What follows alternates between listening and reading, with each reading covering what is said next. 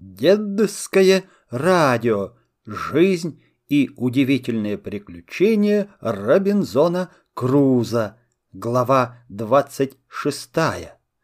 Приезд на остров взбунтовавшихся англичан против своего капитана.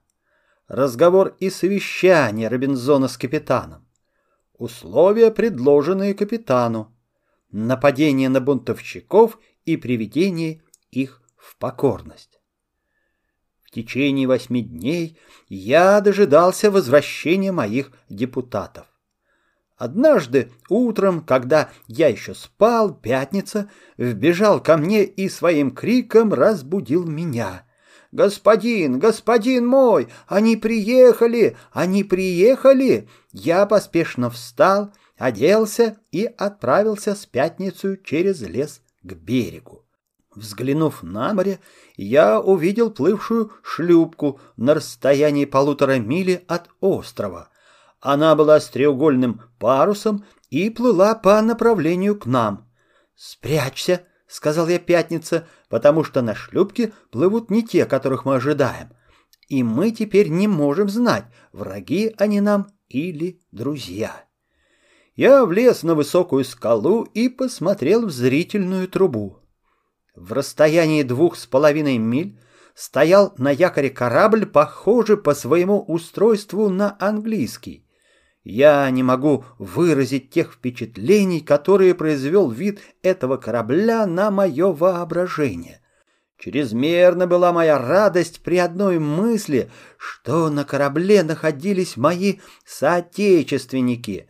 Однако мне показалось странным, каким образом и зачем попали англичане в эту часть света, в которой они не производят никакой торговли? Разве были занесены бурью?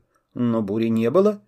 Вероятно, думал я, что какие-нибудь другие дурные причины заставили их приехать сюда. Спустя немного времени шлюпка подошла к берегу. Находившиеся на ней люди старались вести ее в какой-нибудь залив но так как там не было никакого залива, то они привалили к песку в расстоянии на одну четверть мили от моего жилища. Я был очень рад, что так случилось, а то иначе они могли бы остановиться прямо против моей двери, выгнали бы меня из моего замка и завладели бы всем моим имуществом. Всех приехавших на шлюпке было одиннадцать человек. Это были англичане, исключая двух, которые по костюму походили на голландцев. Трое из них были без всякого оружия и связаны. Один из сих последних, казалось, был убит чрезмерную горестью, другие два были тоже печальны, но не в такой степени, как первый. Пятница сказал мне тогда, вот и англичане едят своих пленных точно так же, как и дикие. «Нет-нет, пятница», — отвечал я. «Я боюсь только, чтобы они не убили их. Есть же о них не станут. В этом я уверен». Действительно, вскоре один из матросов замахнулся своей большой саблею на одного из пленных. Я думал, что злодей сейчас убьет его, и кровь застыла в моих жилах. Мне хотелось во что бы то ни стало спасти этих трех несчастных, в то время, когда матросы бродили по острову, я заметил, что пленные были свободны идти куда хотят. Но они не смели этого делать и сидели на земле задумчивые и печальные. Англичане прибыли на остров во время прилива. Теперь же начался отлив, а потому шлюпка их осталась на суше. Хотя в ней и находились два матроса, но они были пьяны и спали. Один из них проснулся и, видя, что шлюпка глубоко вошла в песок, стал кричать, призывая к себе других. Но, однако же, все они не могли вытащить ее, потому что она была очень тяжела.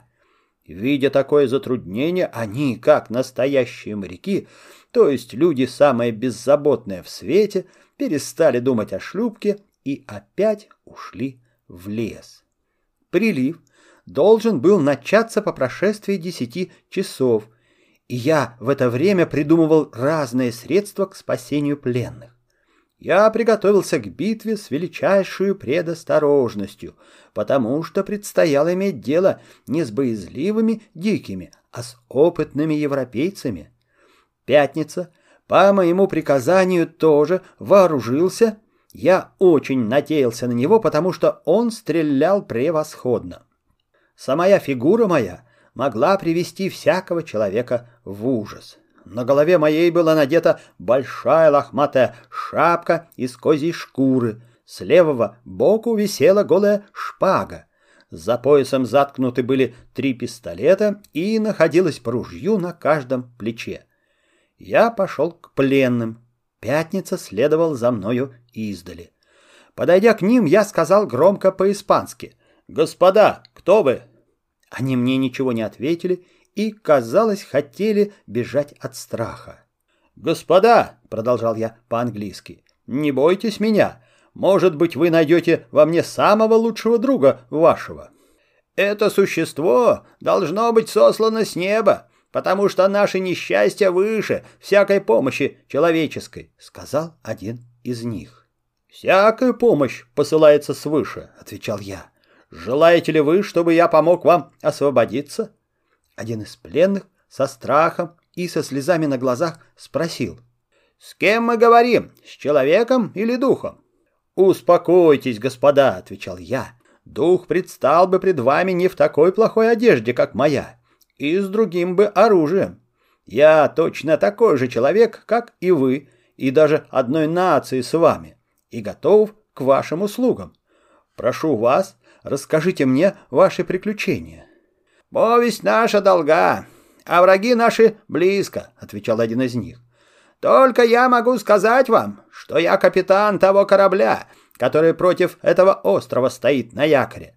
Матросы взбунтовались против меня и сначала хотели умертвить меня, а потом передумали и решили оставить меня на этом пустом острове с этими двумя людьми, из которых один мой штурман, а другой пассажир. «Где же теперь эти бунтовщики?» — спросил я.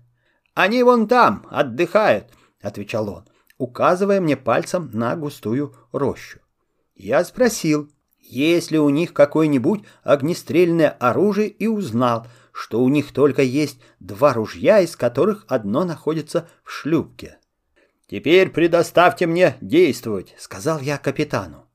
«Враги ваши спят, и их легко можно умертвить всех но он мне заметил, что из числа их только два негодяя, от которых ничего нельзя ожидать хорошего, и что прочие, увлеченные или принужденные ими, легко могут раскаяться и обратиться к повиновению. «Я издали не могу вам показать этих злодеев», — прибавил он. «Впрочем, я готов во всем следовать вашим приказаниям». «Ну, хорошо», — сказал я, Пойдемте в лес, чтобы они не услыхали и не приметили нас, когда проснутся. Там посоветуемся, что нам делать. Когда мы вошли в лес, я сказал капитану, «Милостивый государь, я решусь на все для вашего спасения, но только с двумя следующими условиями. Во-первых, чтобы господин капитан во время пребывания своего на острове не присвоил бы себе никакой власти, был бы во всем послушен и строго бы исполнял мои приказания. Во-вторых, если нам удастся овладеть кораблем, то капитан обязан отвезти меня и моего слугу Пятницу в Англию, не полагая с нас ничего за провоз. Капитан и оба его товарища с радостью приняли эти условия и клялись следовать за мной повсюду и во всем повиноваться мне, если даже им не удастся опять завладеть кораблем. После сего я дал им всем троим по ружью, пороху и пуль и советовал напасть на сонных, но пощадить жизнь тех, которые были увлечены бунтовщиками и поневоле восстали против своего капитана.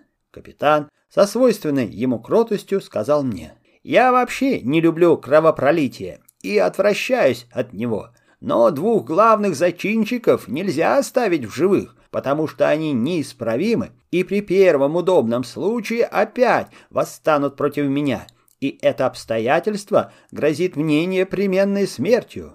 Во время этих совещаний двое из бунтовщиков встали и пошли прочь от своих товарищей. На вопрос мой, не это ли главные бунтовщики, капитан отвечал, что нет. «Ну хорошо», — сказал я, — «оставим их в покое. Кажется, само провидение разбудило их. Что же касается до прочих, то если вы не овладеете ими, виноваты будете в том сами». Тогда капитан, держа наготове свое ружье, пошел с двумя товарищами его к спавшим бунтовщикам. При их приближении один бунтовщик проснулся и начал криками будить прочих. Но в это время штурман и пассажир выстрелили из своих ружей, а капитан, прицелившись в зачинщиков бунта, убил одного из них, наповал, а другого ранил. Этот последний стал и просить помилования. «Теперь поздно просить помилования!» — вскричал капитан и ударом ружейного приклада повалил злодея замертво на землю. Оставалось еще трое бунтовщиков, из которых один был легко ранен. Они вздумали было сопротивляться, но в это время я с пятницей подошел к ним. Увидев нас, так вооруженных и в таких странных костюмах, они струсили и просили пощады, не надеясь на свою силу. Капитан согласился на их просьбы с тем, чтобы они помогли ему овладеть кораблем и въехать на нем в Ямайку, откуда он шел. Они дали в этом торжественную клятву и дозволили без всякого прикословия связать себе руки и ноги. Я велел пятнице и штурману убрать все весла и паруса со шлюпки и спрятать их. В то время, как они заняты были этой работой, трое матросов, находившиеся от нас в противоположной стороне леса, услышав выстрелы, возвратились оттуда и, видя, что бывший их капитан из пленника сделался опять их начальником, сдались ему добровольно. Они были точно так же связаны, как и первые. Теперь оставалось нам завладеть кораблем, о чем я и расскажу в следующей главе. Продолжение следует.